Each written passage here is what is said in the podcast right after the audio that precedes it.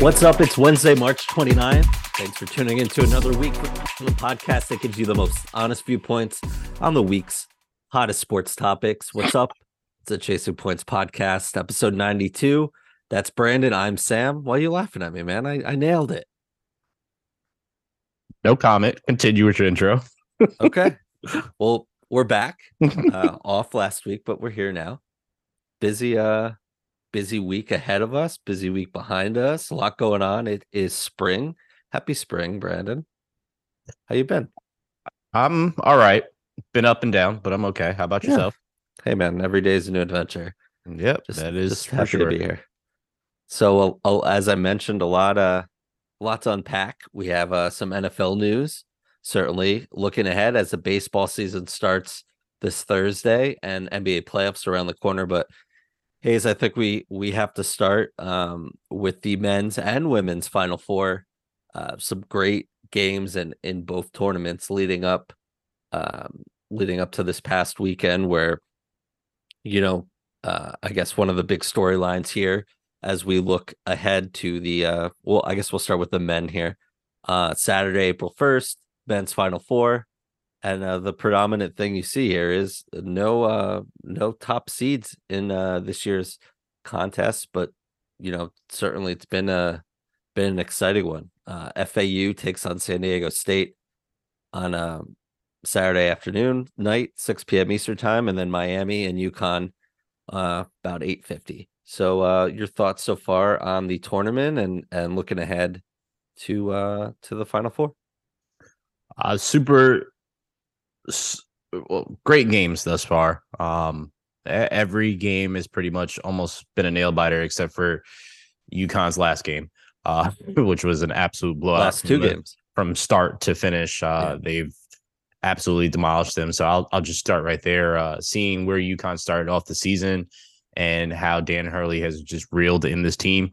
Um, and, and they've turned it completely around. I think before the tournament they let off uh, 13 straight uh, just to come in. So they came in hot and they continue to be hot. But they're I also want to give a shout out to UConn's bigs because in this day and age, when it comes to basketball, you don't really think about bigs outside of the the Jokic and and the Joel Embiid's uh, and the Giannis's Antetokounmpos of the world, right? It's it's it's a guard world. Uh, you, you're thinking of spacing the floor, shooting lights out, Steph Curry range, uh, penetrating type things. Uh, but that's you don't really think of the big man anymore. Um, so just seeing UConn have two true big men, um, it is absolutely wild with uh Donovan uh Donovan Clingan.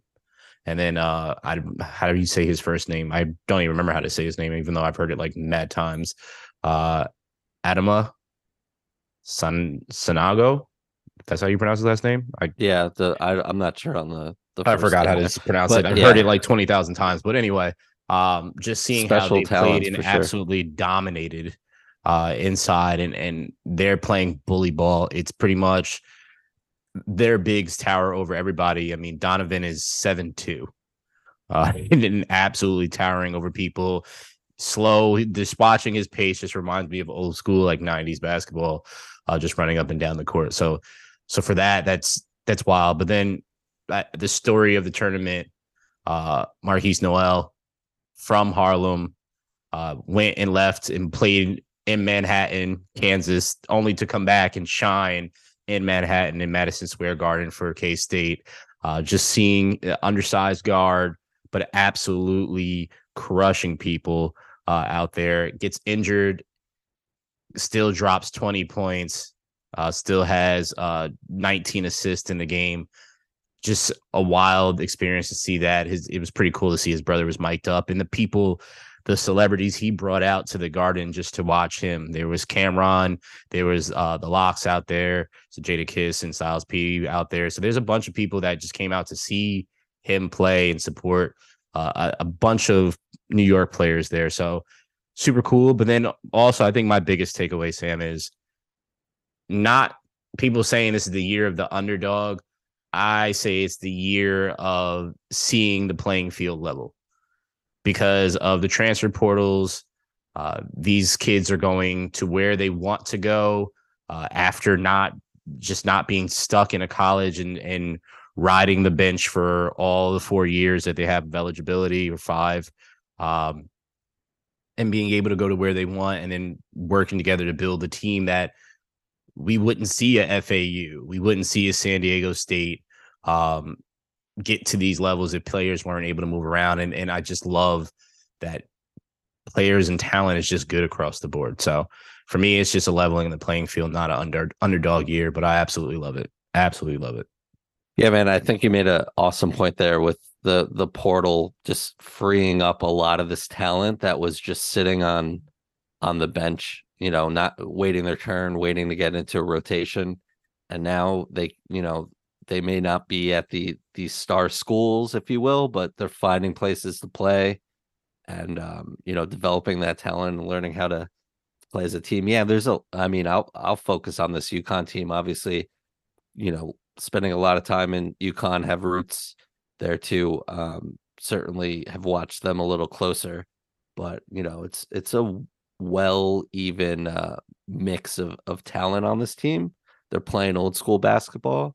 There's there's young guys on there, of course. Um, there's some older uh, older age guys too, and they're they're just playing good team basketball. They came in hot. We talked about it a couple weeks ago. Um, we really liked how they came into the uh, came into the tournament, certainly taking care of uh, business in the Big East and um, just riding the hot hand there. And and Hurley's got them playing. They've you know they haven't made it close in the last couple games, and um, you know should be a should be a good one on Saturday night. I think you know I haven't looked at any of the odds or too much of that, but I have to imagine they're probably the favorite at this point to to take it all, just from a, a betting ac- uh, action and just the momentum that they they have coming in. But just really cool stories too. FAU, San Diego State, Miami. These teams are are nine and five seeds, and UConn's a four seed. Like, so yeah, it's um, you you brought this up a couple weeks ago. This is you know very tight. The competition on these teams going into the tournament was very close. There was, you know, certainly the one and two seeds get all the action on the books, all you know, all the love in the brackets, but uh, there wasn't much that could differentiate a one seed from a four seed, or uh, in this case, and just a lot of great basketball playing being played, and this is the moment where like the cream rises to the top, right? The the the the teams win these games at this point and um you know they're it's it's just been fun to watch especially from you know i admit it i don't watch nearly as much college basketball as i used to but this is always a special time of the year and i've certainly um certainly been engaged so um it's just been fun to watch shout out to princeton and, and fairleigh dickinson as Hell well yeah, too, yeah for the runs that they made this year too Uh, it's it's just i love the quote unquote underdog uh, but Cinderella, to, right? to the point that you said, and I think that was so eloquently said, is this tournament is about teams.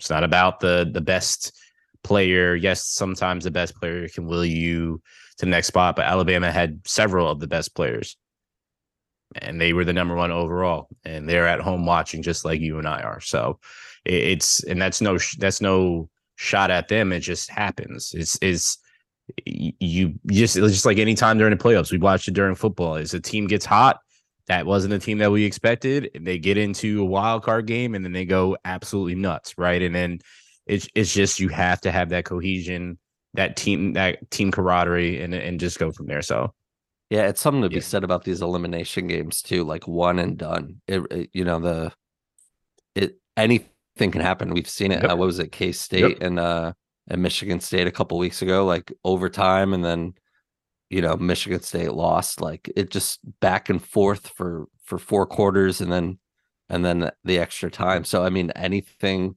anything's possible right? I hate to use cliches with this but i mean that's why you watch. You watch because you know the number one overall seed gets ousted pretty quickly.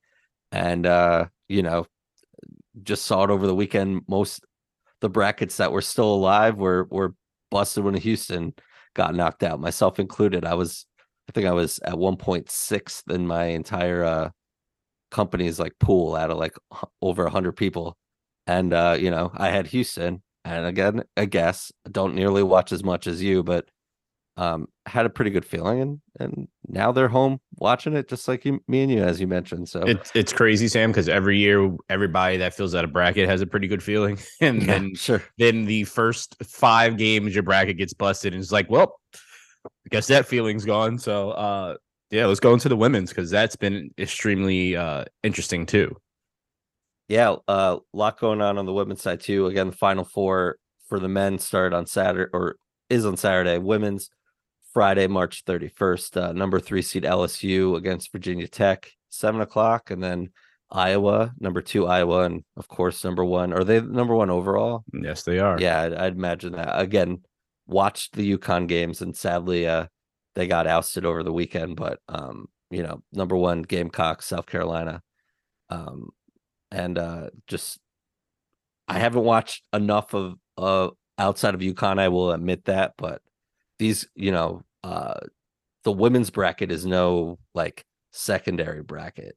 These uh women p- play tough, they play hard, and um you know, just been fun to watch. And uh, obviously, what Coach Staley and uh, South Carolina have done over the last few years is, you know, they've really cemented um, kind of that you know their flag here and and you know you see the power shift now in in women's basketball and something you know that uh you know coach Auriemma and UConn have had for so long and now it's like you know one of their own in a way um you know just because she was on the staff and and you know has ties there and um just uh, they have to be the favorite to take this whole thing home and they're probably the favorite the entire time but what's your thoughts on the the women's bracket, especially uh again, uh, we'll mention I haven't watched nearly as much as you, but uh there, the game of Iowa against South Carolina is going to be very, very interesting because of Aliyah Boston for South Carolina, who is,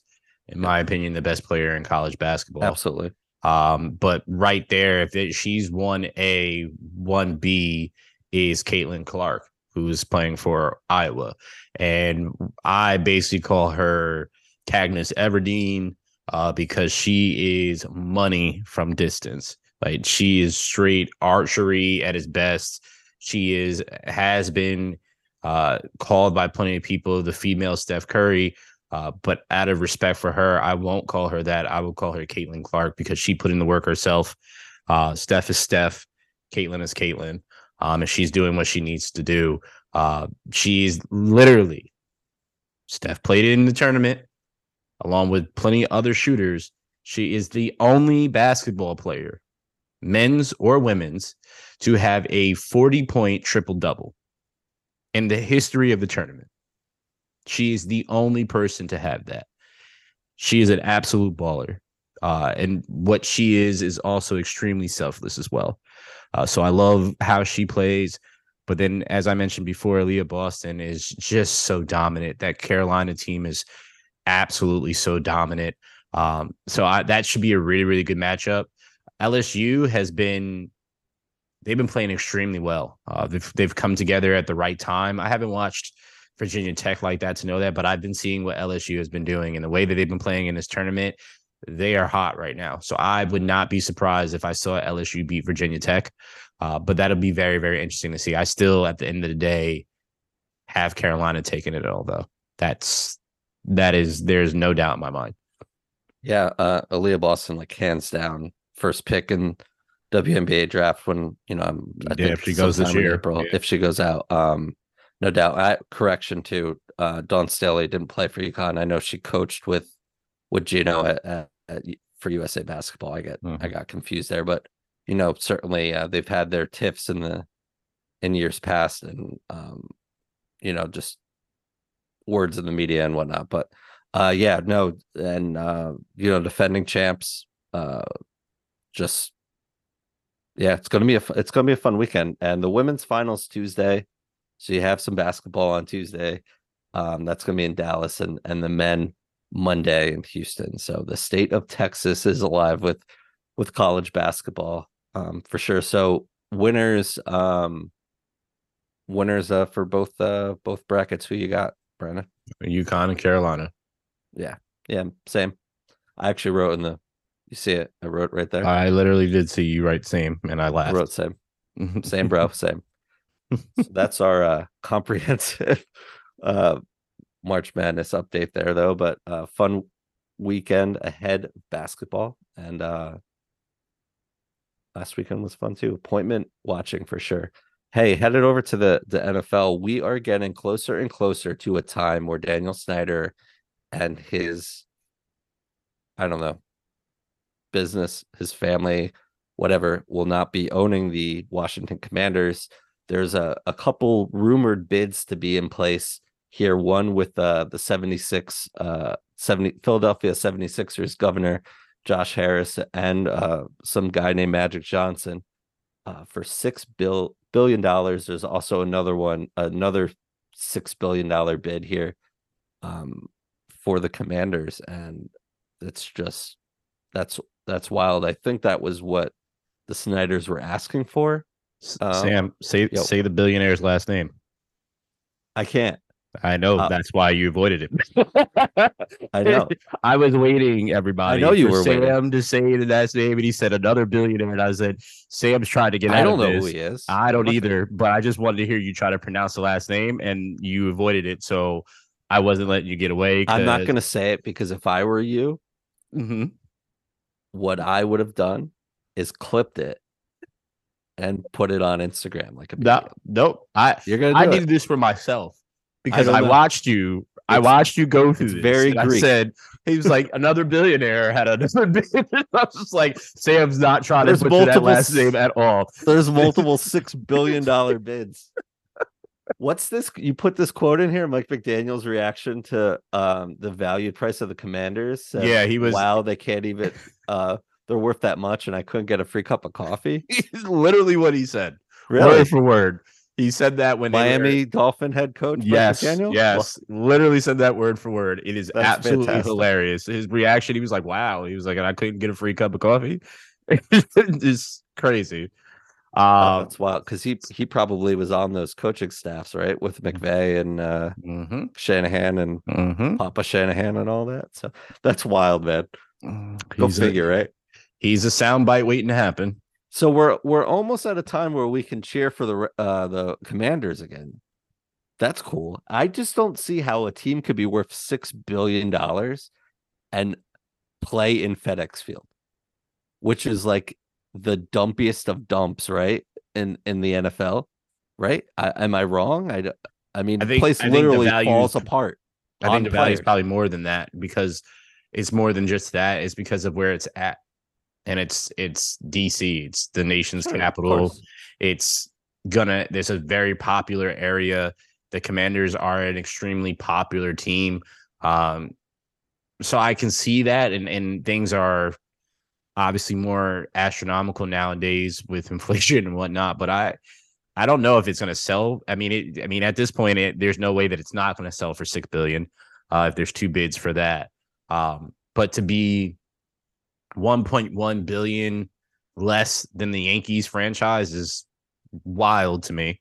Um, but whatever.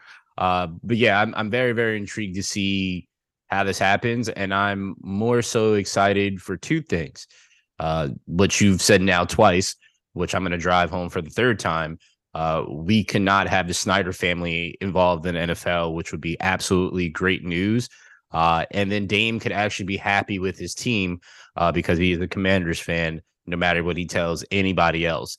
Uh, also, shout out to him because he is going to be absolutely stressed on Saturday at 8:50 because he is a Miami Hurricane football fan and he is a UConn basketball fan. Well, he loves everything Miami, but he's also a UConn basketball fan, so he's going to be stressed. He wins no matter what, but he's Sure. going to be stressed the hell out. So We uh yeah, there there will be stress. I think I've been meaning to say this to you. I may have said this off air. We need like a bonus podcast where we just break down your sports allegiances and how they happen. and oh, and Dame can be part of this too. Like it's just, you know, you think of- obviously I am on board with you cheer with for who you want to cheer for, right? Um I'm I, I have no criticism towards that. I absolutely. don't like the Red Sox. Don't necessarily like Red Sox fans, but I'm, you know, who cares if you live in New Jersey and you want to cheer for the Red Sox? That's fine. I I don't care, but I'm just every day I hear a new uh kind of connection or thing that you root for, and I'm just like, how did it happen? How did this happen? So that's a bonus pod we'll work on one day. But um, Yeah, yeah, good luck to Dame there. Uh, he'll need it. Yeah, Someone be, that- I'd yeah, go intrigued to see if that that group uh, with Josh Harris and, and Magic pull it out. Um, that's just the way that Magic moves with his money is is so wild to me. Like it's very, I watch it very very closely. Like that's a person that I pocket watch because I'm inspired. Like he just makes the right moves, and that would be a phenomenal purchase from them because of how they know how fans work. Right from Josh Harris to the Sixers, from Magic to the Lakers to the Dodgers, right? Just being a part of that, they know how to make an atmosphere fan friendly, and they know how to give uh, the arena, stadium, the amenities that is needed to say make it a destination for people. And and to your point, FedEx Field has not been a destination for anybody. Only the diehards really go there, and sometimes fans. Like I've never said in my whole lifetime of being an Eagles fan Yeah. of them going down there that I was like, yeah, I want to go down there to FedEx Field and watch the Eagles play. Never in my mind. I've said I want to go to to uh, what you call Arlington to go see Dallas. Uh, I've seen the Eagles against uh, the Giants in MetLife. Like I, I've went to obviously the the Eagles uh, Lincoln Financial, but I would never, I've never had said let's go to FedEx. So that's I think dude, that's, a be huge. point. That's you a great know? point. I mean, we're both in the Northeast. We're probably Mm-hmm. four hours from the D um the DMV, right? Like Yep, probably give or take. I've been to DC a million times. It's less than an hour plane ride too. Um, but yeah, it's just not a destination. I think winning solves a lot of that too. Uh, willingness to use the money that you Mhm. you know cheat away from the NFL and from other teams too. Uh, allegedly, you know that could be uh you know could could bring people. There's been times where you know all throughout the 2000s he just uh the Snyders just threw money everywhere at all these overpriced or just players, and it it it didn't result to anything. But Albert Haynesworth. Haynesworth, yeah, uh, that that's the one that certainly uh comes to mind first, right? Uh, Yes. What a, what a colossal bust as far as like free agent signings go in more ways than one. But um, you know, yeah, winning winning solves that, and uh, too. But when you have the right people behind you, does does Magic still have stake in the Dodgers? I think he sold sold it, right? Is he still own part of the Dodgers? I know he was No, I think Part I of think he might have group. sold stake in the Lakers. Maybe I think he's still part in the Dodgers. I, don't, I think it might Yeah, be I'm not- I'm not quite sure. Yeah, I'm not sure either. But I'll I'll tell you one thing, Sam. If I'm driving all the way down that way, I'm going to see the Ravens, and that might change depending on the next guy on what happens to him. That's a nice segue. There. That's Lamar. Um, so we've we've been back and forth about this on the pod, Sam. You and I. We've we've saw the non uh non exclusive franchise tag, which allowed Lamar to go out here and talk it up with any team and get deals. That has not happened yet. Um, he hasn't been moved. There hasn't been, at least not uh outworth of what we've heard in the media. There's been no teams that are have flat out made an offer yet. Um, we've heard collusion. We've heard so many other things. And now, as of when you guys hear this, two days ago, uh, Lamar on Monday to be exact, at this exact time that his coach went to speak.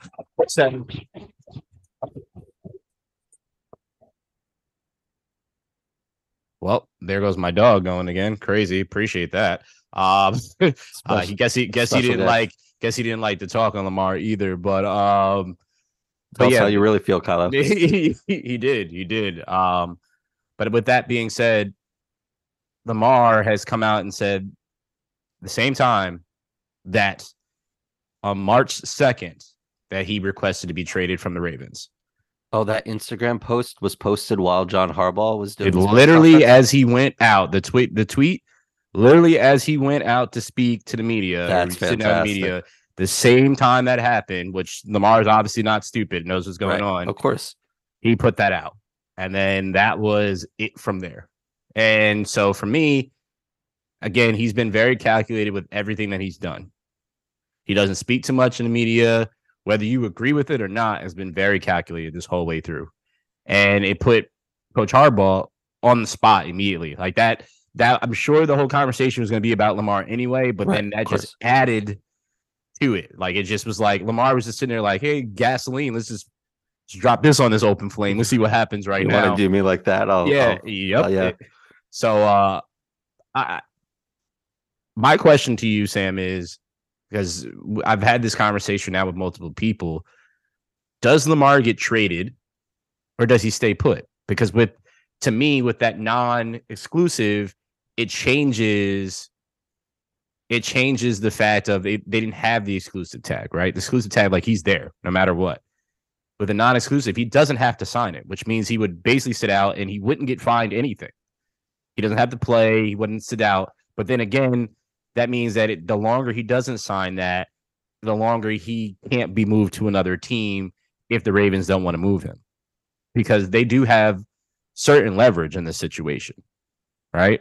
Yeah, I think it's. Uh, I've probably said this last time we talked about it. I know I've talked to you about it off the air. Um, this isn't the best situation if you're looking to get value for Lamar Jackson. If you're the Ravens, because the the market is set at those two first round picks, and then you pay him what you offer him. So that's not in the best interest of the Ravens trying to get you know what what Deshaun Watson fetched from uh the Browns or what the Browns sent the Texans for Deshaun Watson, right? Like a three first round picks, a bunch of like pick swaps or whatever whatever it was.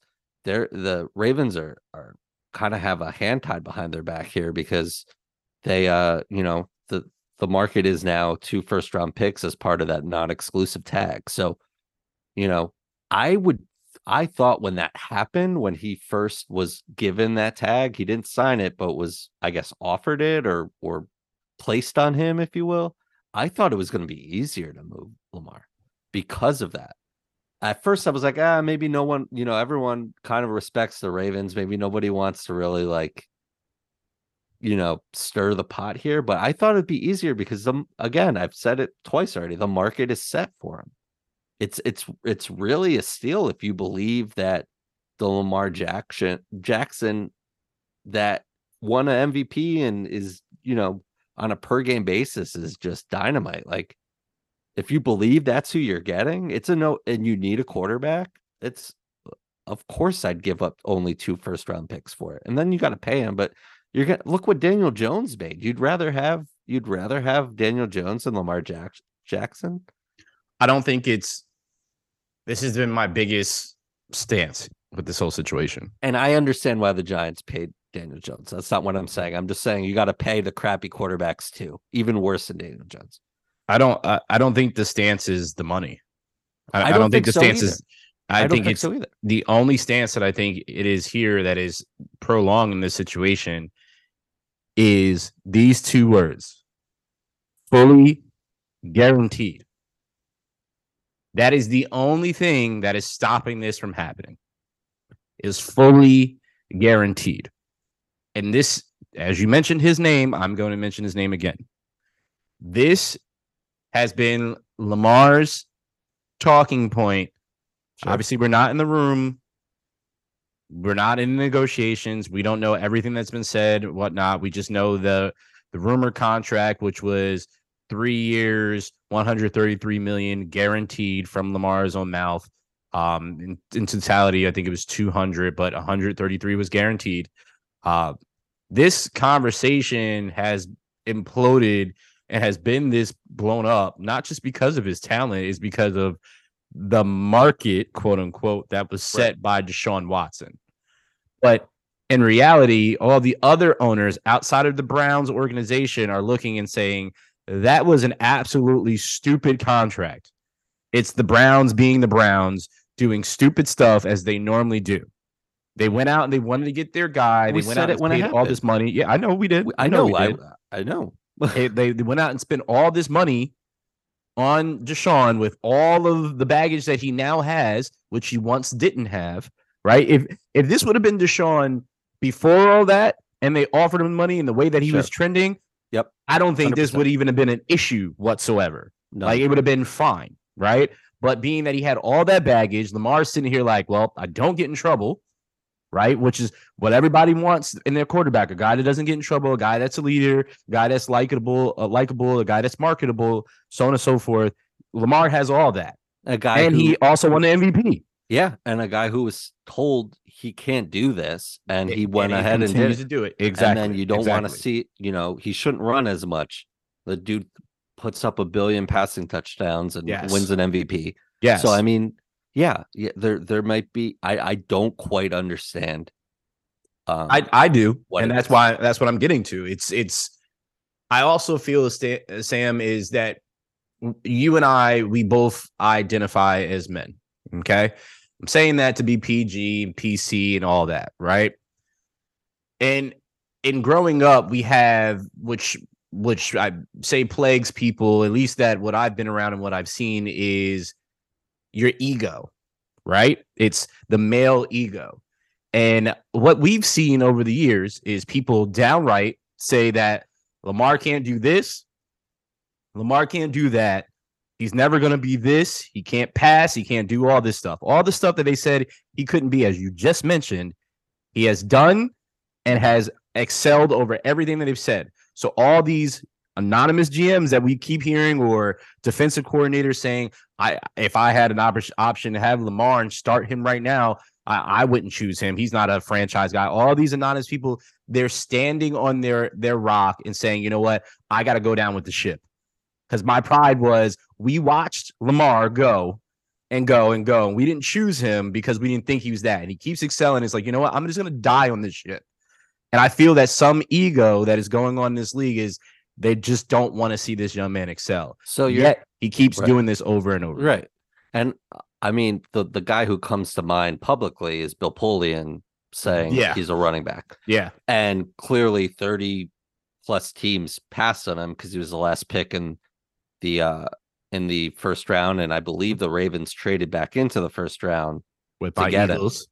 Yeah, that's right. Mhm. Um, traded back in there because that was the year after they won the Super Bowl. You're right. Mhm. Um, so you're saying, but by that logic, it you know it couldn't be that the Ravens were the only team that thought Lamar Jackson could do this. I understand not wanting to give a quarterback fully guaranteed money. Um, you know, football's the only major sport that doesn't have guaranteed money Yes. and it's it's kind of like one of those things. I I don't blame him for wanting it. If if we were both hosting this podcast and you made tw- twice what I made, or vice versa, or whatever, it you know you'd still do the podcast, but there'd be a part. And money's not everything. I know money's not everything Yeah. to you. It's certainly I know you well enough. No. It's same same to me. But if I was making twice what you were making, or vice versa, it's kind of like why can't I get what Branden gets? I do the same amount of work. My name's on the podcast too. So I, I totally understand him, and I think where, I think where he hurts himself is he doesn't have an agent, Mhm. and Well, that doesn't much- help, but I think it. I think it. I don't know who's speaking on his behalf. If it's just completely him, if it's you know a, a family member or maybe a close friend or something. He's got. He obviously is not doing this entirely alone, but Mhm. you know, I, I feel like there's probably some disadvantages to not having someone who knows who knows how it's done. Now, that doesn't mean I'm a big component of just because we've always done something this way doesn't mean it's the right way to do it. You know, that I agree with that. So kudos to him, but I I just feel like there's probably some disadvantages to him not being experienced in in doing this. Although publicly he's doing everything the right way, right? He's not saying anything. He's not being he's not being mean. He's just, you know, he's politely saying putting out information at strategic times and he's not saying too much. I'll I'll even go further and say I don't care if he's doing it politely or not. Oh, I don't of I the don't care these either. players need to get their share because this is this is the problem with sports in general is that these owners, uh, these these colleges, so on and so forth, are so pissed and they they got to make all this money and the players the actual reason the people are there to watch, not the owners, not the college, They're there to watch those players. And when these players want to get their piece of the pie, which is why college should have been way ahead of the game and said, you know what? Let's give you players a piece of the pie because now they're getting the NILs and now they're all complaining about these guys getting this money and getting their pockets lined. Well, guess what? If I'm that guy that's popular now in college, right? And let's just say I don't train, I don't, I don't uh, blossom into anything on the next level. I Yeah. made good amount of money now, right? I made my money now, and that's it. Now let me go to the NFL. We're talking about fully guaranteed. Would you take Kirk Cousins over Lamar Jackson? I I think it would depend on what kind of offense, but no. Okay. No. Now I not. I'm I'm saying that because that's the last time I saw. Well, Kirk Cousins has had got a exactly Twice. fully guaranteed, fully guaranteed. His Now, I- extension I- was too. This is this is why a lot of people are thinking that there's collusion going on here. There's a lot of people because he's Lamar is going out here doing this on his own, saying, "Nope, I know what I want. I know the money. I'm going to do this. I know my value, and that's it." Betting on himself, which I would never ever knock anybody betting on himself. We just watched a whole magnificent season by Aaron Judge. Obviously, it's a completely different sport. Baseball money is different, but watching him go through this, and I, I just hope And we, Lamar. I said he was wrong for doing it, and Yeah. I I was wrong. I admitted I was wrong. Mhm. Yeah. And Lamar played this season, and he got- he got hurt again. Which well, that's I- another that- knock on him. Yeah, That's a knock on him. Mhm. I I like Lamar. I would want him as. I don't understand why the Jets are not even. I heard something. Someone passed along. One of my Joe friends Douglas Said, saying that they said they even, weren't even entertaining it. What? Again, But- first off, it's your old boss. So like, if you used to work somewhere and you have a good relationship with someone, don't you think it's a little bit easier to just have the conversation? Well, well, you off- know, you know why they're saying they're saying they're not Well, even worried about Lamar. They they don't want to piss Aaron Rodgers. Exactly. That's the Well, only I reason. understand. I Mhm. understand. They're saying to- they may say that publicly, but you know, Joe Douglas is like, There yeah, might be a deal We're not place. doing that, but Who he's knows? sitting over here just like this, Lamar. Yeah, yeah. I am lying my ass off right now to you. I am 100 percent interested in you. That could be the case. but we're there. Uh, that that listen, if Joe Douglas, as smart as I say Joe Douglas is, and has known has known him to be, there's no damn way in my mind that he's not saying that publicly facing and not being like Lamar. Listen, right. we're trying to get him right now. Don't think I don't want you. That's where we put all our eggs in our basket. But listen, if we don't get him, we're we're coming to talk to you. So just know that. So and under I, Lamar understands it's a business. So I mean, let's just jump right into that person anyway, Sam. Uh Yeah. Aaron Rodgers. Yeah, uh, Uh, Joe Joe Douglas said, uh, cutting you off here, but Joe Douglas basically just said he's in no rush for a trade. Um, we're not where we need to be, but we're in a good place. Um, we're gonna let this process play out. I, stone stone cold right there. Like just hey, we're not in rush. Like they, I mean, if if this doesn't happen, and we didn't really get to react to it, um, we weren't we weren't on the air last week after you know we knew the decision was coming the next day or the day the pod came out with Pat McAfee, but um, yeah, uh, I would you know they're probably they probably feel really confident. It's reported that they feel confident, but I you know if it doesn't work out, that's a that's a scary place if you're a Jets front office, your Jet fans. Certainly, Joe Douglas and Robert Saleh's probably career in New York depends on being able to get this done and succeeding with it. So there's that. It's it's a stalemate. Um, I heard something about contingencies with draft picks in case Aaron Rodgers retires at the end of the year. Which again, and I've I've said too, if we get Aaron Rodgers, we I'm a diehard Jets fan. If you're new to the podcast, if we get uh Aaron Rodgers, we're gonna go through this same song and dance next year. Whether we win a Super Bowl, whether we miss the playoffs, it's gonna be this like hemming and hawing, like where where are we going from here? But I, I think the Jets are are playing this right. I I think they have the leverage. It's gonna. I don't think anything's gonna happen until after the draft at this June first. Um, you know, I, I think there's some money due or something like that. Some friends were telling me, but the Packers obviously want this to happen now, so Yeah. they can clear that money, get picks in this year's draft, whether it's Mm-hmm. the 13th overall or, you know, second round pick or something like that. But Jets are like, well, why should we have to do this? We're taking on all this money. He doesn't want to play for you. Mm-hmm. And uh, we're going to give you a first round pick. No. He might retire at the end of the year. Yeah. No, no thanks.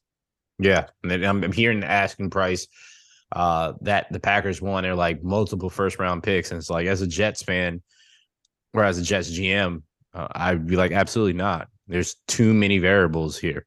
Aaron Rodgers literally went to like the past since you guys drafted Jordan Love. He every year he's basically been like, I don't know if I'm going to retire or play or not. Like every, do you think that he's just going to change his stripes as when he gets over the Jets? No, Aaron Rodgers is Aaron Rodgers, And, right? you know, yeah. and he went scorched earth when Jordan Love was drafted. He Mhm. admitted that it pissed him off Mhm. or just upset him, even though he likes Jordan Love. And obviously, he was in the same situation, what, 15 years ago or whatever. Yep. But he went scorched earth, won two back to back MVPs or a back to back MVP. It made it sound like there was four. Um, and I, I'm on board with this because I feel like once he comes to the Meadowlands, he's gonna go scorched earth again because he's not done yet, quote unquote. You know, it's like one of these things. So I, you know, obviously I don't want to give up more than I have to, but look at Joe Douglas's trades in the last couple of years. What he got for Jamal Adams, uh, you know, uh, what he got for Sam Darnold, what he got to move up for uh, Alijah Vera-Tucker.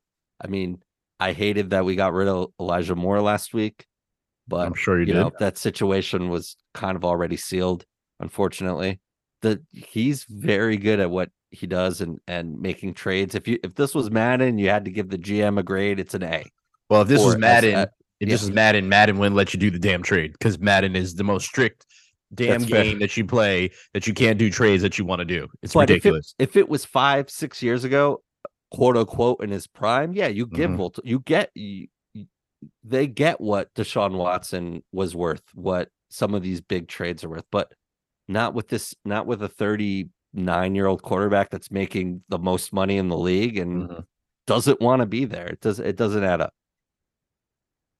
I I said to you before. If I'm sitting here with this whole situation, and I, and I get why Joe is just sitting here, he's like, you know, we're just played out. He has a a great relationship with Gutekunst, so it's he's gonna have he Gutekunst actually just said that today, I think, uh, when we're recording this on Tuesday, uh, that he they have a great relationship. They've they've worked together before, so I'm sure they're gonna try to do what's best on both ends, and they're gonna have to come to a compromise at some point. So the, the Jets are to have to give up a little bit more than what they want, but the Packers are also going to have to sit there and not get everything that they want too. To your point, if the Jets are taking on a bulk of that money, you guys got to do something for us because we're not going to give away our whole future and all this money and, and do this and impact our roster. And you guys basically aren't doing anything. Like, you know, because at the end of the day, and I'm sure no Jets fan wants to hear me say this, but at the end of the day, if they don't get Rodgers, the Jets don't lose anything. They still have the, uh, the 13th pick, right? They still have a young core that they can continue to build off of. They added some good pieces there with Lazard, whatnot, and they then have an opportunity to shift their mindset to the person that I said they should try to get, which is Lamar Jackson, because he is younger. He he gives you more than what Rodgers does, at least uh rushing a wise. I'm not saying he's a better passer at all. I'm not. Um, but Lamar can handle his own. I mean, he's a he's a league MVP. You don't just get that handed to you. So I, I'm intrigued. I'm I'm I'm absolutely intrigued to see what happens. But I I would like to see Aaron go to the Jets, being that I go to a Jets game once a year and I'll finally be able to get to see him live. So sure, let's let's do it. Same, bro. Same. This year's gonna be that Jets game's gonna be hype. Yeah, that Jets Bills game will be crazy. Not in our house. Still mad about that Bills fan. Anyway, hey, you know what's like? Well, I guess when you're listening to this on Wednesday, it's on tomorrow. Major League Baseball season. We're here. We made it, bro. You excited? I Oh. have to say, Wait, wait, wait, wait, wait. You put this on the rundown and you skip over number zero. oh, I skipped it. Oh you skip man, number zero. Hey, you're the- disrespecting my team right now for what they put in and submitted here. So I'm now sorry. make up and redeem yourself, sir. you know it had it as zero, so it's just Wow. empty. So I skipped it, but I put this on the rundown. Hey, Mhm. the league, the league being the NFL, because you know I'm an idiot, just skipped over stuff. They voted on Tuesday to allow all players other than offensive and defensive linemen to wear the number zero. The proposal was submitted by Branden's Philadelphia Eagles and allows kickers and punters to use any jersey numbered 0 to 49 or 90 to 99. And I heard one GM basically, or one executive say, this will be helpful. No one questioned it. Everyone just voted for it because there's a number crunch. We're all dealing with a numbers crunch. It was Mhm. kind of like, it makes sense. I understand. I mean, you know, one to 10, everyone wants to be a single, you know, single digit there. And there's not a lot of them go around, especially when you add the retired numbers. But, you know, what cool. I do you I'm- care? I'm happy don't for it. care. Yeah, I mean, I'm happy for it because I mean, it's a number. It should be available. I mean, one of my favorite basketball players, even though it's not the same sport, is, wears number zero, as in Dame. Um, zero has become way more popular in recent memory, which I absolutely love. Um, so yeah, just continue to have that uh, and continue to go with that. That's just what I want to see. But uh, to your point, that's a very, very valid point because they're definitely running out of numbers, and I think that's happening across the board in sports because so many numbers are being retired to to the point that we're probably going to start seeing like triple digit numbers in like the next 10 years which i would not be surprised um but yeah no i i, I wish that I, it's it's kind of like with with politics and laws when you want something to really get changed that really matters and really affects you get something else to like well we gave you this instead and i think in this it should have been the pass interference and how how that call is happening and how much problems still go around the pass interference. Like I really think they need to fix that. And I know that was topic of discussion, but they just really didn't put that forth uh, forward. So you I would have like much rather seen that. There's like a healthcare bill or something, and Yeah, they like stuff- earmark, exactly. like stuff it with random crap that has nothing to do Things with that matter. Yeah. health. Yeah, Yeah. Yeah. healthcare. Yeah, I Mhm. hear that. Yeah. So yeah. it's it's not a shock. This is it kind of just is what it is. But I- God. Yeah, I was also going to say I also read that they voted the owners voted to allow sports books in um, Inside the arenas. inside So- the the stadiums there Stadiums. anywhere where obviously gambling is legal. So that's that'll be cool. I mean, I know the Meadowlands has the, the hold, hold your right outside, and hold your horses. Well- that could be cool, and that could also be very, very bad. Because depending on how much money you lost, that is a fight waiting to happen right in that arena. Just, just imagine going in there, Sam, and you, you had a surefire bet in your head, and you say, you know what? Now remember, alcohol is flowing. You know what? I'm going to put 500 that they're going to win this second half. right? You walk in there, and then your team loses by a field goal, or let's just say they lose by safety. You don't think that person's gonna come out and rage and just punch the first person that they see? Like I just see that going, and I don't hate trying to look at things in such a negative light on the opposite end because it could be very, very fruitful in the excitement on the other end if you win right there betting on your team. But Lord, if you lose in some people's short fuses, ugh, could be I guess it Sam. makes it easier to place a bet, but you could just do it on your phone. True. I, I think I True. have four sports books apps on my phone. I know you do. Like it's just. So, I've actually but I- I deleted all my it. sport ones. I've actually deleted all my betting apps. Surprisingly, No more NBA parlays for you. I haven't done. I haven't bet on any sport in probably a year now. Really? Yep. Well, I I, know you done weren't going to bet on your Eagles. I knew. No, absolutely not. I don't bet on my teams. Number one rule: don't bet on your team. on- All right, Pete Rose. Mhm. Mm-hmm. Speaking of, can we tie these two together? Yeah. Recently reinstated wide receiver Calvin Ridley will be the first player to wear number zero for the Jacksonville Jaguars. Good for He him. was suspended for betting on football. I'm happy he's back. Wow, I'm happy that segue Happy- happened. Yeah, happy Hey, he's back. let's let's talk about baseball. Mm-hmm. Baseball's back. We're excited. I know I, I've noticed a little uh skip in your step when it comes to our New York Yankees because I'm just going to take a second here and just say I'm really happy because the number five overall prospect in baseball, according to MLB.com, and the Yankees' number one prospect will be our uh, starting shortstop on opening day, and hopefully for a generation to come. Anthony Volpe uh, is has been named to the Yankees opening day roster. Uh, really, just pumped to uh, this. Uh, just a really good kid, humble kid, and he, you know, he does a lot of things really well.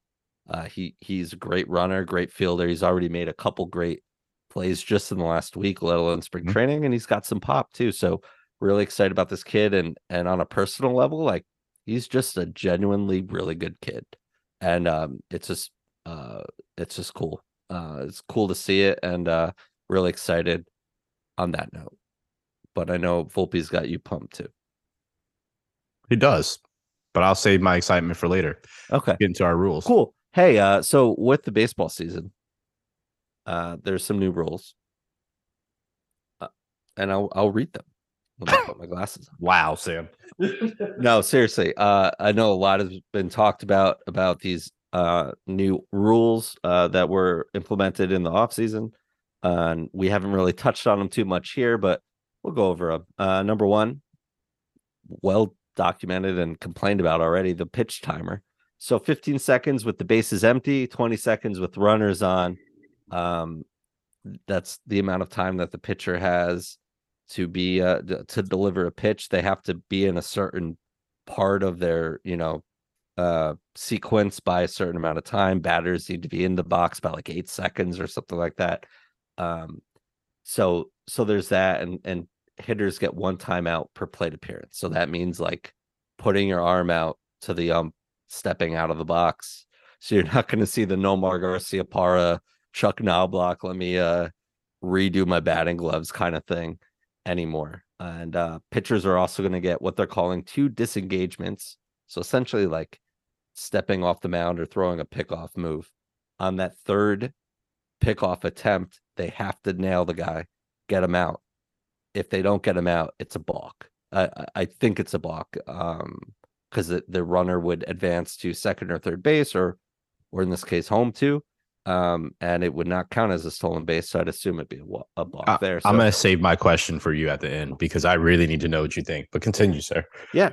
Uh number two which well i guess with number one we've already seen how streamlined a baseball game has been uh Oh, yeah, I they- love that. I love how quick it's been going. yeah, Yeah. totally. They've used this data, uh, or they used these rules in AAA last year. So a, Mhm. a lot of the players I just mentioned, Volpe, a lot of them are familiar with it in some regard. But it's really shortened time of play. Time of play from last year in the in the minors, uh, you know, made the game quicker and and more digestible to Mhm. you know even a hardcore baseball fan here um and the game's been significantly shorter throughout the spring as it Mhm. was i don't think it's been this short since the spring of 2006 and that was the first time they really started uh kind of doing a pace of play kind of data or something like that. Um so number two i'm really excited about too is the shift restrictions. You're not going to see any more third baseman or the shortstop on the second base side of the bag playing in the outfield there. So uh, it's going to enable more hit and run and, uh, you know, going to help out some of these lefty hitters that get shifted on, like the uh, Anthony Rizzo's, the Corey Seagers, and whatnot. Um, so four infielders need to have both feet on the dirt or on the infield grass there. And then the last one, bigger bases. First base, second base, and third base is going from 15 inches to 18.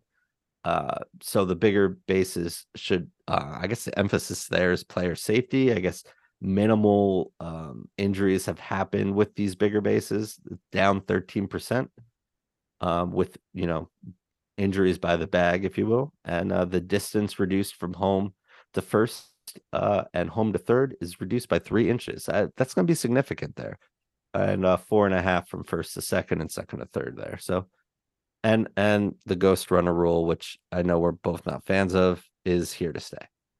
I don't really mind the Ghost Runner thing. I- I don't It's care. fine. I don't like it in the playoffs, but um, and I don't like this pitch timer in the playoffs.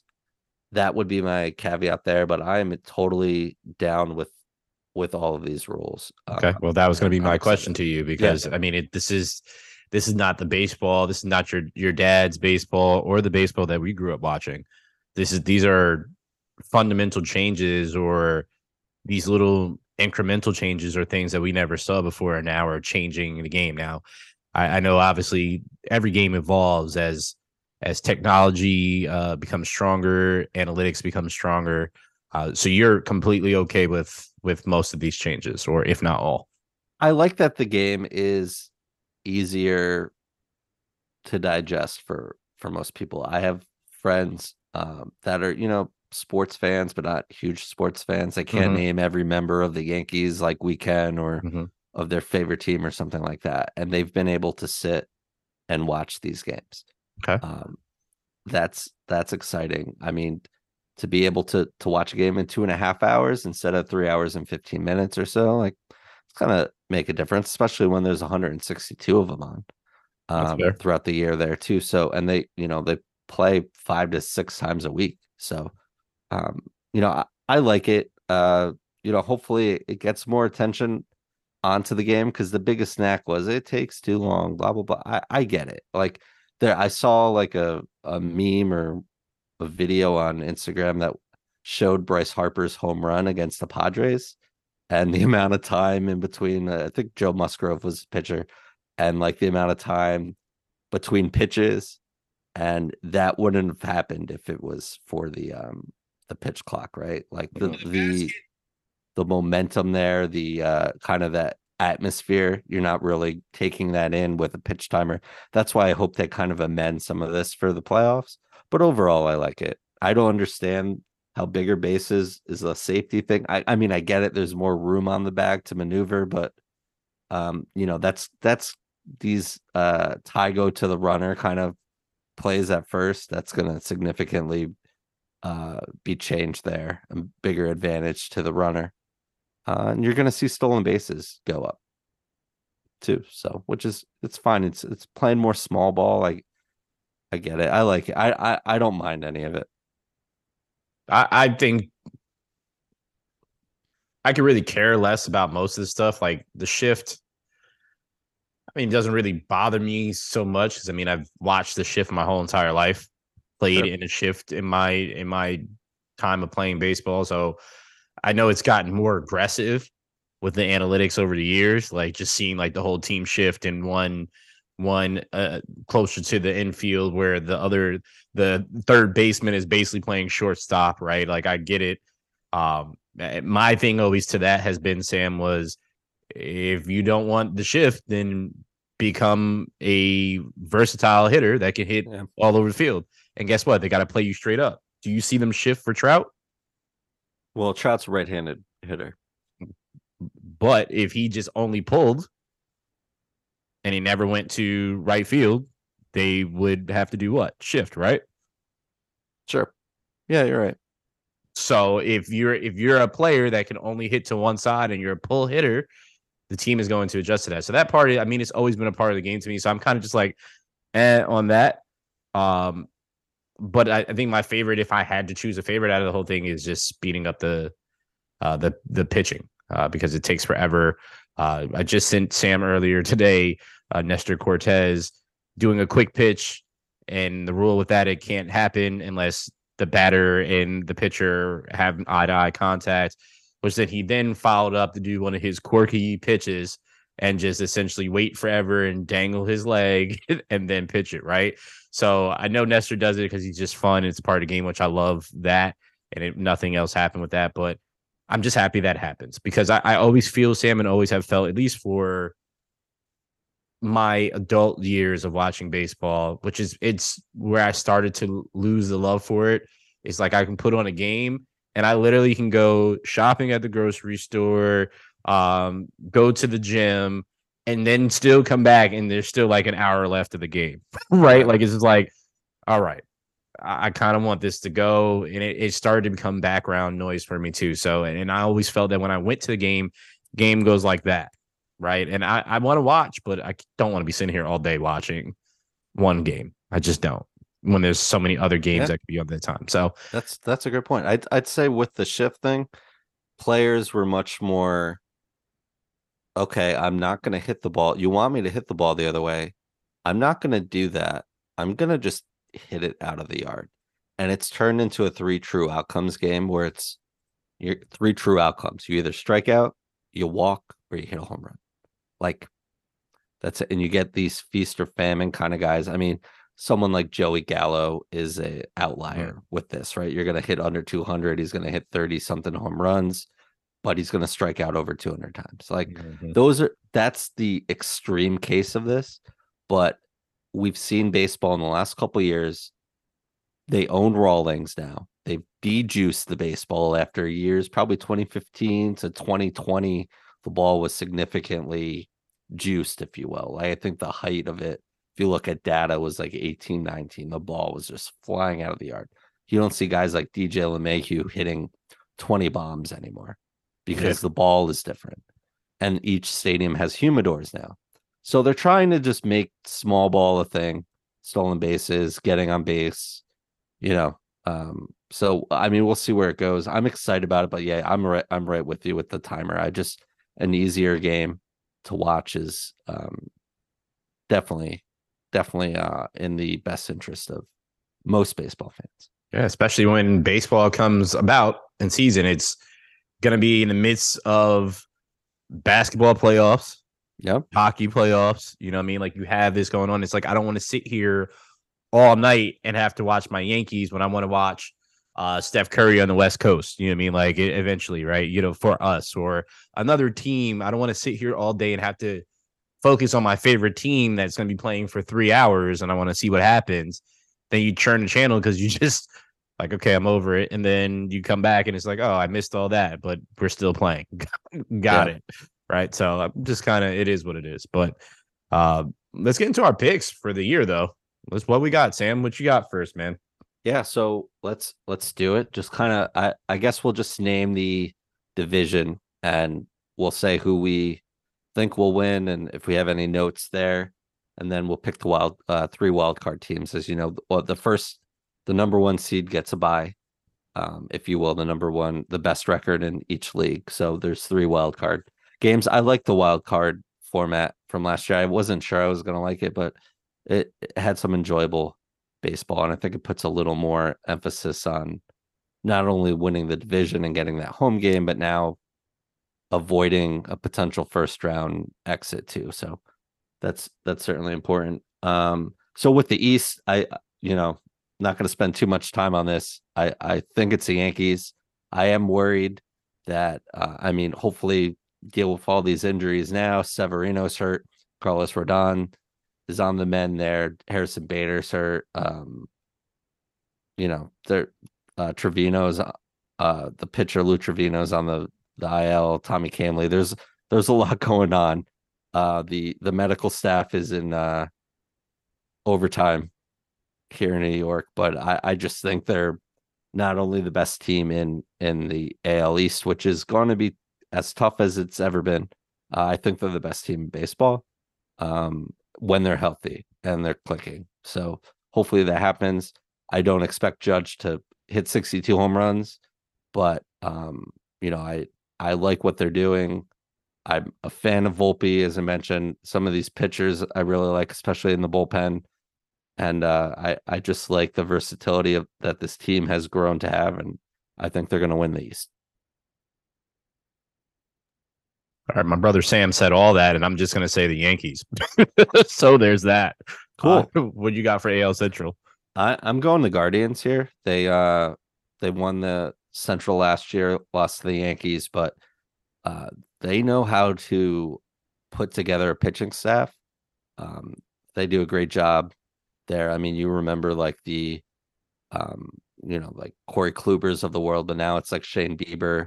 You have Triston McKenzie. Just he's going to be out for a couple months, but you have you have some great pitching there, some a great bullpen, and I think Jose Ramirez is probably the most underrated star in in baseball. He's a third baseman, so he's definitely going to have an MVP type season as he usually does. And I, I think the Guardians are by far the best team in the the Central. I have the Twins winning. Uh, I think they finally put it together. Uh, but I think that race is going to be extremely close between them and the Guardians. So I could see it going either way. But I'm just going to throw a shot in the dark. Twins. Yeah, like it, man. That's you, I mean, if you look at the start of most seasons and you look at the end, it's like, wait, we didn't see that coming. You know, so uh the Phillies were, you know, they fired Joe Girardi. They were going nowhere fast, and uh they turned around. They almost won a World Series. Like they were there. So like anything is possible. We saw what the Nationals did years ago, right? They were in like last place at Memorial Day and they ended up winning a World Series. So so anything's possible there. It's not it's not a long shot at all. Um in the West, I'm picking the Mariners. I this is, you know, not I I wouldn't say this is the most popular pick, knowing how I mean the Astros just won a World Series and they continue to lose guys and they continue to still get better. It's it's crazy. I think they have a um, you know great pitching staff, the Astros, but I really like what the Mariners are doing. Adding Luis Castillo, having uh, Robbie Ray won a Cy Young a couple years ago, and if you don't know who Julio Rodriguez is, he's one of the best young talents in, in baseball, and he's a lot of fun to watch. And he'll be anchoring center field out there for a long time in Seattle. And I like the Mariners to upset the Astros in the West. You don't bet against Tom, and I'm no longer betting against the Astros. The Astros. It's fair, totally fair. Who you got in the wild card? Mariners, Guardians, and the Blue Jays. Uh, all teams that I think are can easily win uh, those divisions, depending on what type of year they have. But those are my three picks right there for wild card. I love it. I'm uh going a little similar. We have all this kind of the same teams here. Astros. I think this Blue Jay team's really really good. They their pitching staff got better. Vlad Jr., Bo Bichette, you know George Springer. Um, they lost Teoscar Hernandez to the Mariners, but um, I still think this is a great offense. And Kevin Gausman is an underratedly great pitcher. Um, so I I like I like the Blue Jays there. And uh I picked the Angels. It drive I don't know why. Just maybe for the hope of like Mike Trout getting to the playoffs for the s- second time in his career, which is crazy because he's the best player of our generation of this of the last decade. And he's been to the playoffs once. He's has three career playoff games and they got swept. I think it was 2014.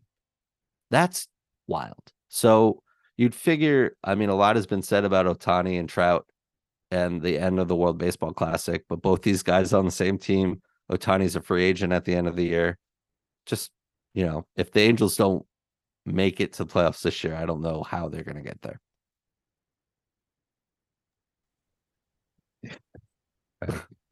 What? Yeah, nothing.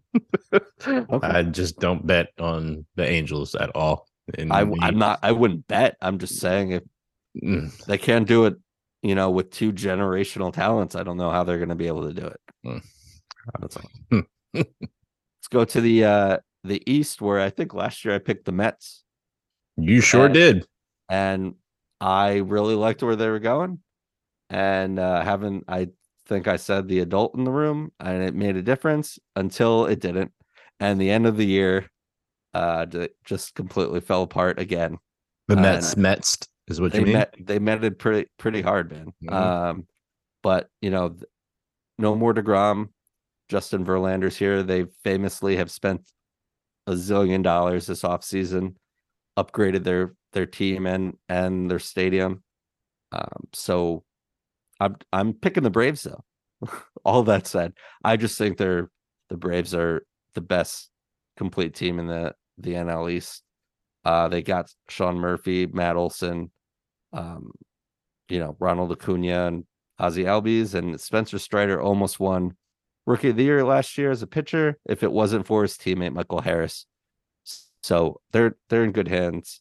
The uh, future of, of the Braves is pretty bright, and I think it would be like their sixth straight uh, division title too, if if they were able to pull it off. I know you have the Braves too. That's cool. Great minds. Yep, got nothing to say about that. NL Central. This is this is great. I got the Cardinals. I just think they're they're really they're better than everyone else.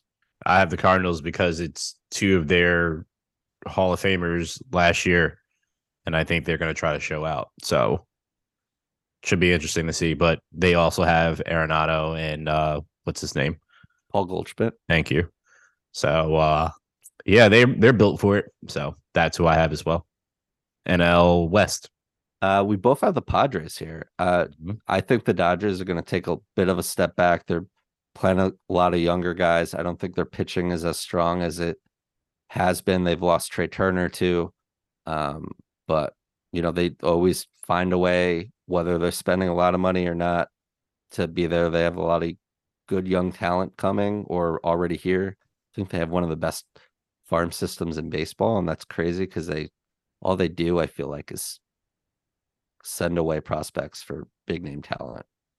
Um, so just a testament to to what the front office does. But the Padres just spend and spend and spend. They have Juan Soto in a walk here.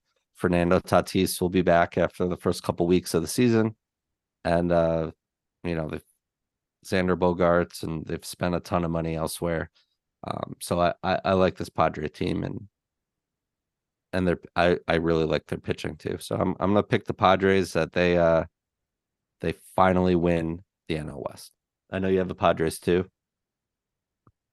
Uh, what's his name? He's coming back this year. Tatis. Yep. Yeah, April twentieth is he's eligible to play after his suspension. It's over. Yep. That's why I chose them. Soto, Manny Machado, him. Oh yeah, Manny too. Yeah. Yep. Oh, yeah. Not hard uh hard team to pitch around. So If you could tell me where they're getting all this money, that'd be great too. I couldn't tell you that, my friend. You're on your own on that one. Uh, for wild card, I got the Dodgers. Just mentioned them. Got the Mets. Mentioned them, and I I have the Phillies. Um, it's gonna be a tough NL East. Bryce Harper had Tommy John surgery, but they're not putting him on the sixty day IL, so he could be back sooner than than everyone thinks. And uh, you know, I, just like I like this Philly team, and uh, they certainly have the bats to to uh to hit in this in this league for sure. So that'd be my third wild card team. You have the Dodgers, Phillies, and Giants. Yep. The NL West, I I think they're just stacked in the NL West. So with the Padres and Dodgers and Giants, uh, Giants have been right there with the Dodgers for pretty much years now. Um, and obviously the Padres have been just ascending at this point in time. But then I also love what the Phillies did last year, uh, what they did uh, to get Trea Turner, uh, which is crazy too. I, I love that for them. Um, so they they are continuing to get better. And shout out to Philly for Philly sports. Uh, you literally have baseball, basketball, and football uh, all going right now. You just need your Sixers to get to uh, to the finals, and they have the pieces. We'll just see what happens with that. But uh, yeah, very very intrigued. I will never pick the Mets in this because I've lived in New York and I watch what the Mets do. Somehow, some way, they always seem to choke, and I feel bad for Mets fans. That's definitely not a shot at them because I really enjoy their colors and the history of the Mets. But uh, yeah, no. The history of the Mets. Mm Mhm. Okay. It's fair. I like I I don't have anything against the Mets. I like I was telling you, I like going to Citi Field. Um, I think they do everything right. I think they have an owner that is certainly financially committed, but in other ways too committed to to uh win and own a own a team and do it the right way. And I like that he's pushing, you know, he's making some of these other owners scared, you know, whether they'll admit it or not. The pocketbook is open, it's endless uh, for Steve Cohen there. So that'll be fun to watch. Who you got in the World Series? Yankees and the Priests. I same bro, same. Yeah, Yankees and the Priest. That's I uh, I got Yankees, Yankees over the Padres. Mhm. just again, I'm being a homer and a fan here, but I think they're um I think these are the two best teams of baseball. Uh arguably thinking about it.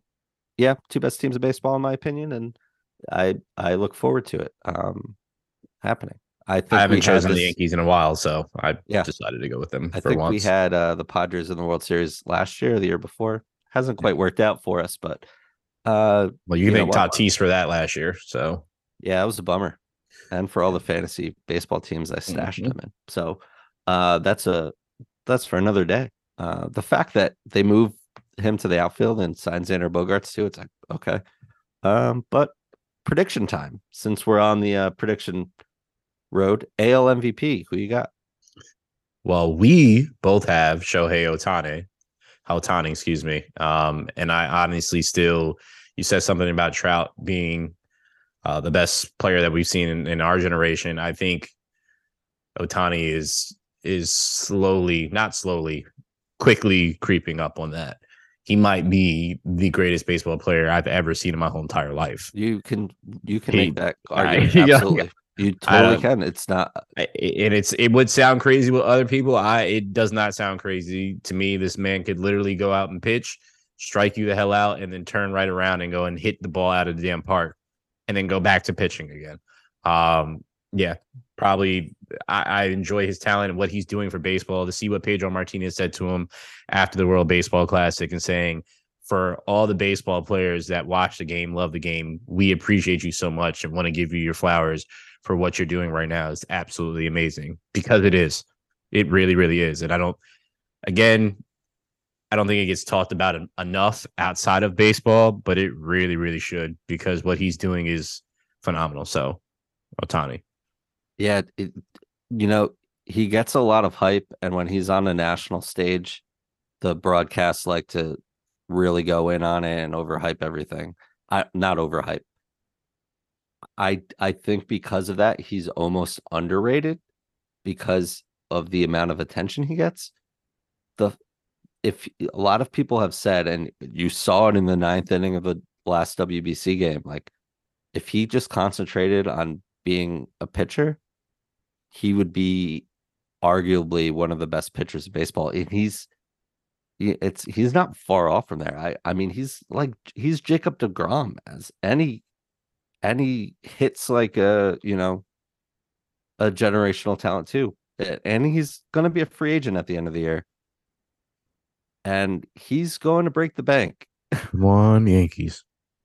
And the yankees famously were after him in in 2018 but he wanted to stay on the west coast and who knows the approach now but this guy this guy wants to play. He he took the ball in the ninth inning. It was not an easy lineup and uh you know you saw it, and again, he could easily make sixty million dollars a year um, if, if everything pans out there because he's a thirty million dollar hitter and pitcher. It's just wild, dude. AL Cy Young, Sam Garrett Cole, you have, and I have Jacob Degrom. Why do you have Cole? I just think it's, you know, he's been he's been in the the running for a while. He's never won a, a Cy Young. I just I think not enough people are talking about him, even though he's one of the better pitchers in the in majors. I just think it's his time. And I'm being a homer here. Yeah, I'm I'm not going to be a homer here because uh, I don't trust Garrett Cole anymore, and I haven't for quite some time. Even though, and that hurts my soul being a Yankee fan. Uh, I know he's still an ace. I know he's still the ace of the team, uh, but I just my eye te- the eye test tells me I can't trust him right now. Um, DeGrom, I can't trust him for his body just breaking down on him. But when he is not broken down, uh, he is the best pitcher in baseball. And I feel that he's going to have a bounce back year, uh, especially being his first year in the AL. So I'm very, very curious to see what he does. But that is my AL Cy Young of the year. I would, I would hope that Jacob DeGrom could be a Cy Young winner again. I just, he's already hurt. I just, I don't see it, man. Um, I, I, I hope I'm wrong because even like all of those great young pitchers the Mets had years and years ago, I always thought Jacob DeGrom was the best one, and he didn't get the hype of Harvey or, um, you know, uh, Syndergaard, but I I just always thought he was the best one, and uh, you know, it's just a shame that in, he really hasn't pitched, but when he does pitch, he's last couple years he's been great. So I I hope you're right there. Um, rookie of the year, both have Anthony Volpe. I wax poetic at the the top of this segment about it. I don't have go anymore.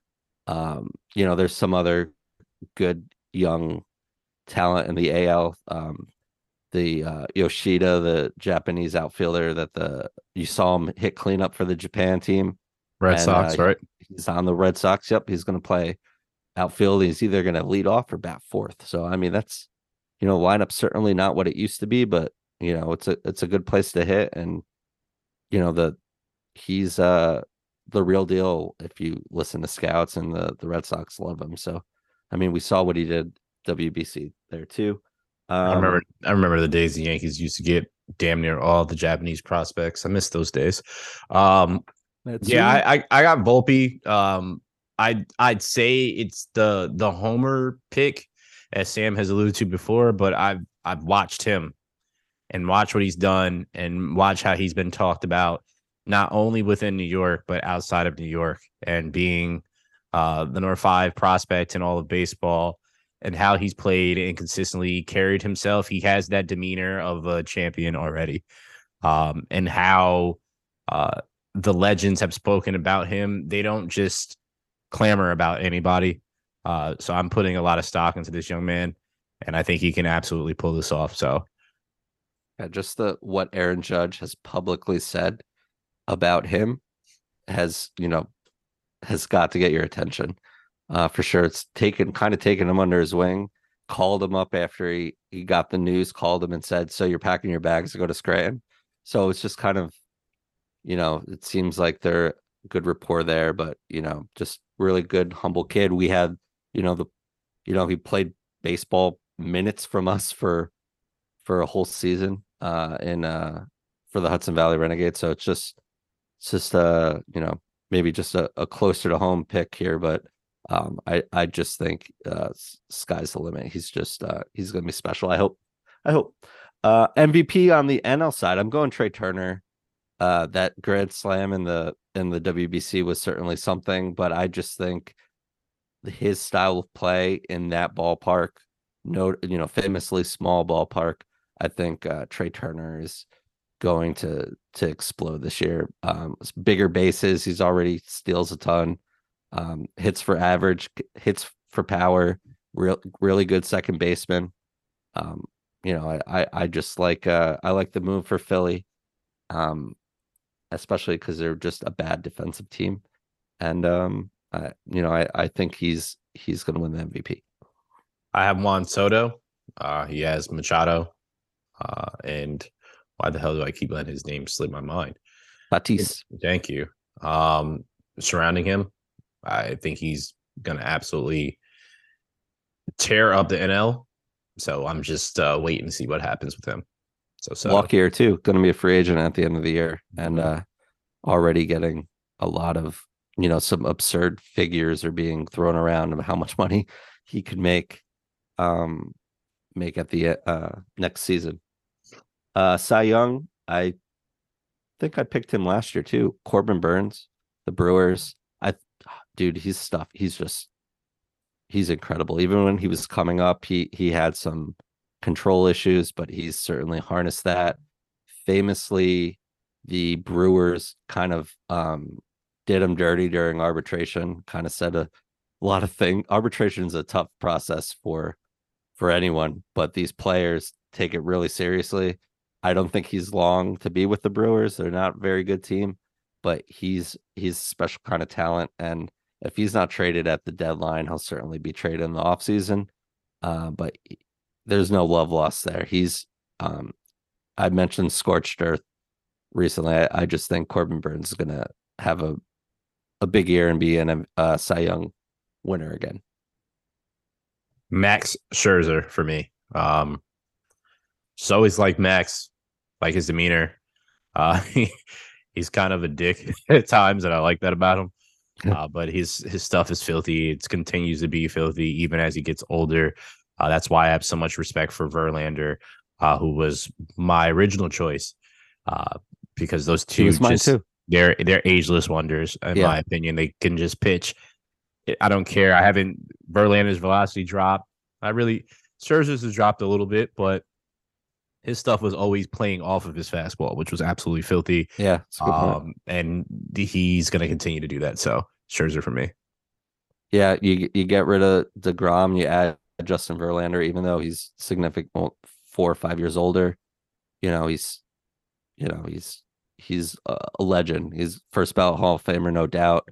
Um, so I, I think it'll be a, it'll be fun to watch the both of them pitch in, uh, in Queens there. But rookie of the year. I was going back and forth between this uh this pick here. Came up as a third baseman, gonna probably just play the outfield. Jordan because of some guy named Nolan Arenado, but Jordan Walker. Um, I think he's the number four prospect in all of baseball. He's just he's got crazy power, big dude, can fly. Um, you know, had a really good spring until he got uh he got hurt a little bit and uh, you know, didn't quite rebound enough, but has made the opening day roster and will probably have that left field job, even though there's a lot of outfielders in St. Louis and will have that job if unless he doesn't perform. But this this guy's got um uber talent. I would say my runner up would be Corbin Carroll, who uh, just signed a huge deal with the Diamondbacks, one or two number overall pick, depending on who you ask.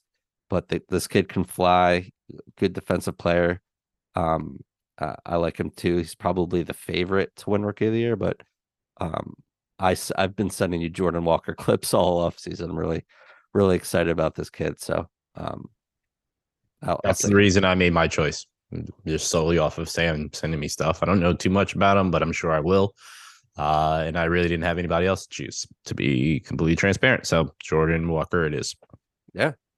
there you go.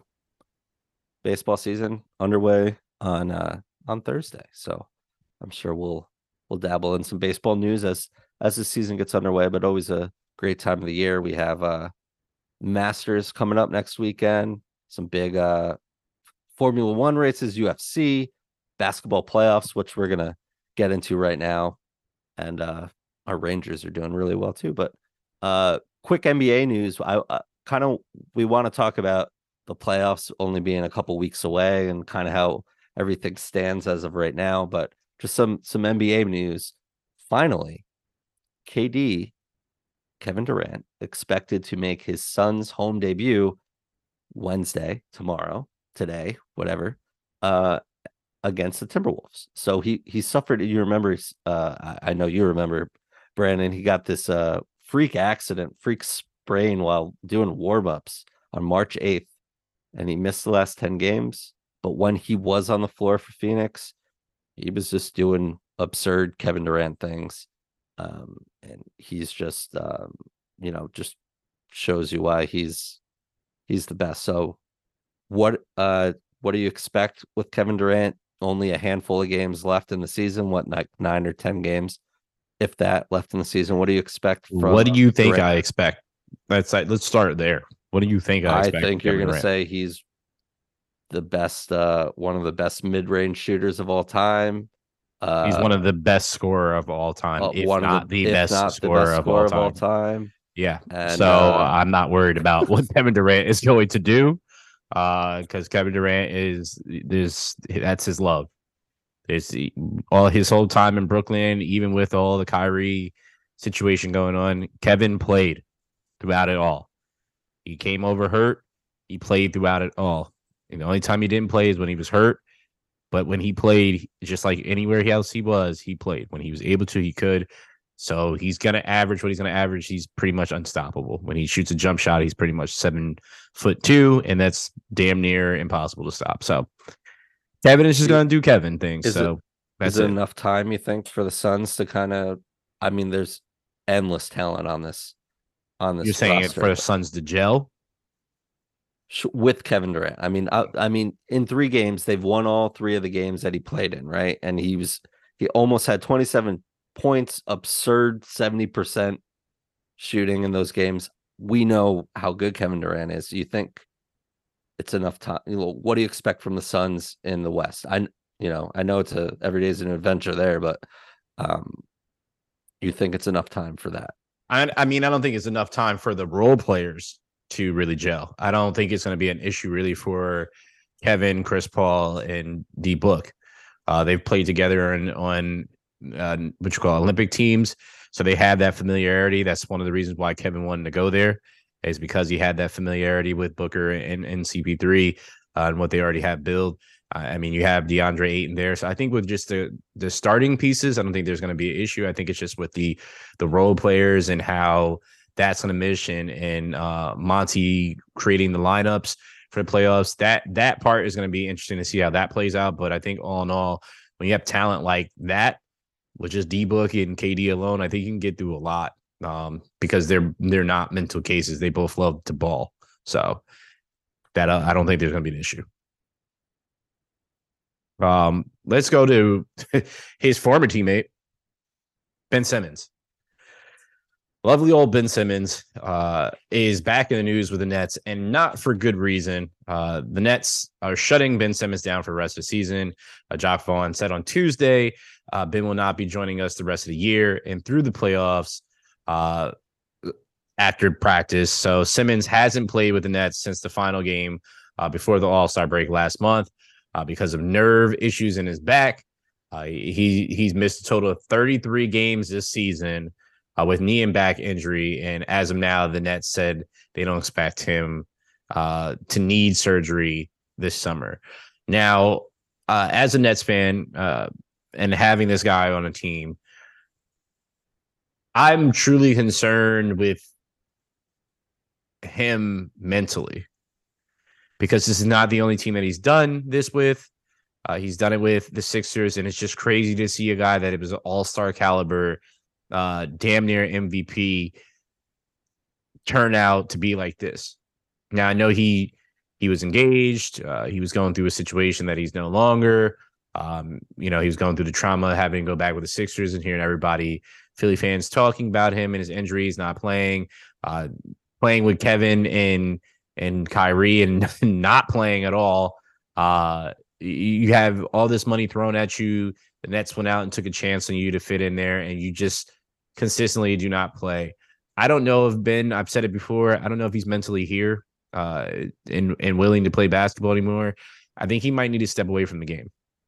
If if I'm going to be completely honest, I don't know what's going on with him, but he does not sound like he's committed to basketball right now. And if it's truly because of injuries this much, uh, I don't know what he needs to do to get his body right uh, outside of conditioning and really get with somebody in that and mobility wise. But uh, I'm I'm over the Ben Simmons situation. I was optimistic and hoping because I always hope for somebody to get a second chance, but I could give a damn less what Ben Simmons does now, and I I hope he just retires so the Nets don't have to worry about him. So yeah.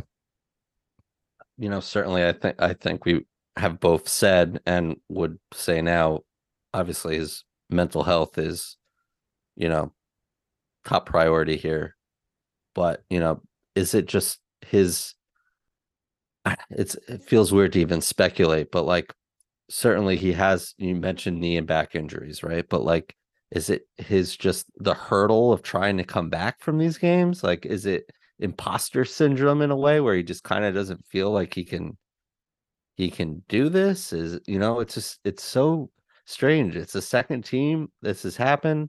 He really hasn't played any meaningful basketball since that playoff series against the uh the Heat, right?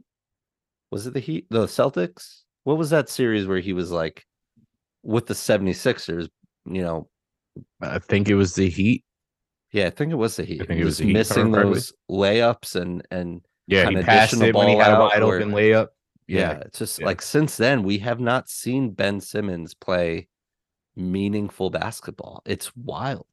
And you mentioned almost winning an MVP. He almost won an MVP and he can't shoot. That's why like how good do you need to be to almost win an MVP and not be able to hit a 3 in today's basket uh, today's basketball. or shoot a two shoot. pointer at that. Yeah, to, to be a mid-range shooter. Yeah, You know, I mean, he he survives on great deep. He survived on great defense and, And attacking you know, the driving. Yeah, uh, Mhm. driving to the lane. Like, and you don't see any of uh, the limited amount of time he was on the floor. You don't see any of that. I mean, He was pretty damn near an- break. at one point he was damn near unstoppable. That combo with him and Ben Simmons was was unstoppable at one point in time. It just I don't know. I think I think everything just finally got to him and he let the outside world affect him, which I can't ever speak on that because I'm not him. I don't have millions of people watching me on TV and and talking about me. So can't ever speak to that, but it's at least not yet. But yeah, that's uh I'm I'm over this whole Ben Simmons situation. And I'm sure a lot of basketball fans are just over in general. It's just either you're playing or you're not. And if you're not mentally there to play, then just retire. Just, but I know it. To me, it just feels like a money grab at this point. I, again, I it just doesn't feel right. So, yeah, obviously want him to do what's best for him, but he's signed a max deal, and I don't. I think it'd be pretty hard to to walk away from thirty million dollars annually. Yeah. Um, I don't know how long he's got left on that deal, but um, I think it's a, a couple years. So, yeah, wish him the best. But I, you know, I I was going to originally ask, you know, what what do you think? Can he ever regain this? Get back to what even we saw a couple years ago? And I I just I I agree with you. If this was a Do You Care segment, as a basketball player, I just don't care about Ben Simmons. Um, Yeah. he's he's a non-factor. You know, he was thrown into that Harden deal just to make the money work and see if they, you know, a new scenery can can help the talent that he has, and you know, hopefully he he gets better and uh, feels more confident, and maybe he could help this team or another team. But um, yeah, I, I don't buy it. I don't see it. But uh, speaking of the East, I mean, we'll just we'll get into uh kind of playoffs only a couple weeks away. The play-in games start April 11th uh, through April 14th, and round one of the playoffs begins Saturday, April 15th. And uh, you know, right now, just looking at the seven through 10 seeds, these would be the bubble teams, the teams that would play in the play in Miami Heat, Atlanta Hawks, Toronto Raptors, and the Bulls. And certainly uh, you know, You could throw in there the Wizards, the Pacers, and the Magic. They're all about 21, 21 and a half games behind first place, but it kind of seems like it's sealed in the East. That'll be these four teams in the playoffs. And of course, the Bucks and Celtics leading the way um, record wise. Uh, 76ers, Cavs, Knicks, and the Nets uh, right now at the sixth seed, even though they've been will probably interchange with with Miami at this point. So thoughts on uh the East or any potential matchups as as of right now, March 28th. are you asking me Yeah, potential matchups for the play-in or for the playoffs? Yeah, in who do you think makes what do you think the last four the final four, if you will, in the East look like here? Again, I just mentioned either the Nets or the Heat, Hawks, Raptors, and Bulls. You feel pretty confident about about that? Uh yeah. Yeah, I don't I don't really trust any of the, the the teams that are in contention as the Wizards, the Pacers, or Magic. I don't trust them in, in getting up. I mean, but Chicago really hasn't been playing great. There's a lot going on, especially with the Lonzo Ball situation. that's- Zach LaVine not really wanting to be there and him and his problems with the front office. Uh, I mean, DeRozan is just essentially stuck there. It's crazy that we don't even hear about him. yeah, talk about it's, him. it's it's sad. Uh, the Raptors to see what they used to be. Uh, I mean, they're like what three, three, four years removed from winning an, a, a championship, and then still having some of those pieces and just being a, a nine seed.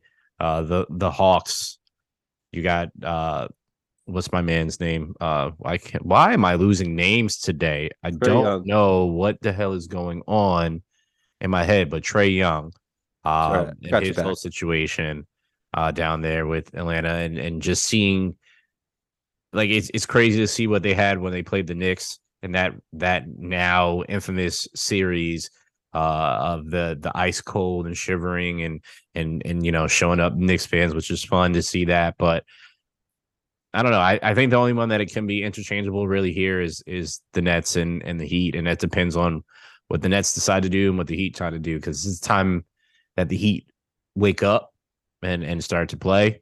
Um, but I also again I, I love the Nets young core, but I don't know. I don't know if they have enough to to outlast the Heat in their push, but we'll see. Yeah, I mean, if you're the Nets, you know, I, I like this young new Nets team like like you do. I mean, you're kind of just playing with house money at this point. You didn't expect to still, you know, if the playoffs were today, you wouldn't even be in the play-in game. Like that's that's great. you know, Mhm. just you're playing with house money. So um, you know, we'll see there. The number eight seed would play the Bucks right now. So if it, you know, if there were no play-ins, it'd be the Hawks and the Bucks. Celtics would play the number seven seed, which would be either the Nets or the Heat. So there's that. And 76ers Nets and and Cavs Knicks would would be the other matchups as of today. So it's pretty uh it's it's gonna be fun. It's gonna be fun basketball on both uh both conferences here. I know we spent a lot of time talking about the West and you know how interchangeable all that is and the talent you know LeBron's back now playing with the Lakers. Can do they have enough? Can they turn around in a couple weeks? Uh but you know the East is sneaky good. Like I mean the Bucks just won the title. Celtics you could have made the argument could have won the title. 76ers how come they haven't won a title you know I like what the Cavs have done like you know how the Knicks are playing it like anything anything could happen, but th- these teams are are you know have some of the best players in the league on it and just have been playing really well. So I think it'll be fun on that regard. If we go over to the West, though, um, you know, Nuggets have a three and a half game lead on the Grizzlies. Grizzlies continuing to uh to play. Now they have uh you know Ja Morant back and um you know Sacramento Kings who saw that coming, but they're they're the three seed. Suns four seed. Clippers, um, five seed, and the Timberwolves are right there as a six seed. And then this is where it gets interesting. Uh, Golden State this would be the seventh seed as of right now, and then uh, New Orleans right behind them, the Lakers and the Thunder, and certainly uh, the Mavs and the Jazz are are right within striking distance too of of those play-in games. So this could be completely different at the end of the week, as we've been saying all year. But um, it's it's really shaping up to be uh, a fun last couple weeks in the NBA calendar, and uh, you know, as it as the season's been pretty much um, pretty much all year.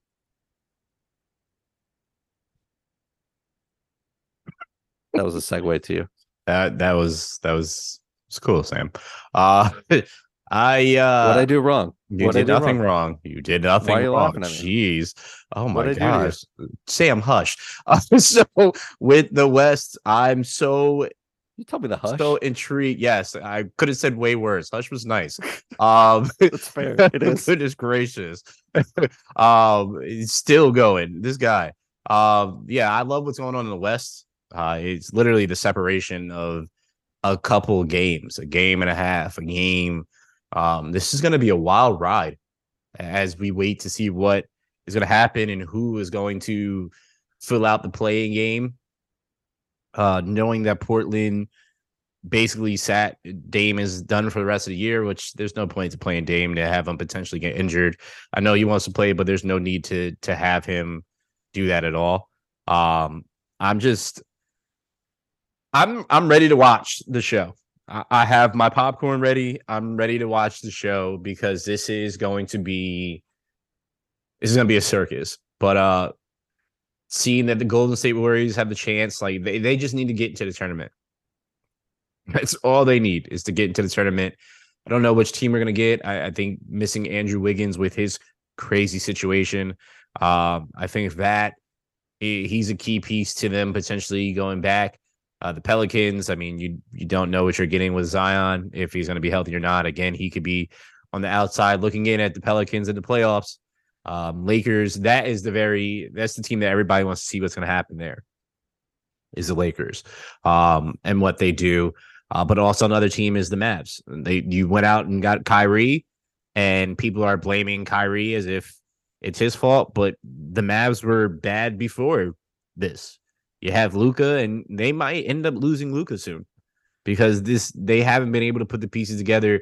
They had Jalen Brunson, who's doing his thing with the Knicks. You went and got got and got Kyrie, and you still aren't doing anything. Um, and I think it's really surrounding pieces, and they lost a lot of good pieces. So I'm just intrigued, Sam. I, I'm curious to see what is going to happen. Uh, for sure, I, I'm really just interested to see what happens with the Lakers and the Warriors. That's that's what I'm really looking at for sure. Yeah, I, the I mean the the history of of these teams, the recent history and the talent that's on these teams certainly, you know, you're never going to count them out, but um, you know, time is time's running out. So be interested to see that, but yeah, as as you mentioned, anywhere from like you know, the Suns at the Suns are 11 games back as a 4 seed and Oakland Oklahoma City is 14 games back as a 10 seed.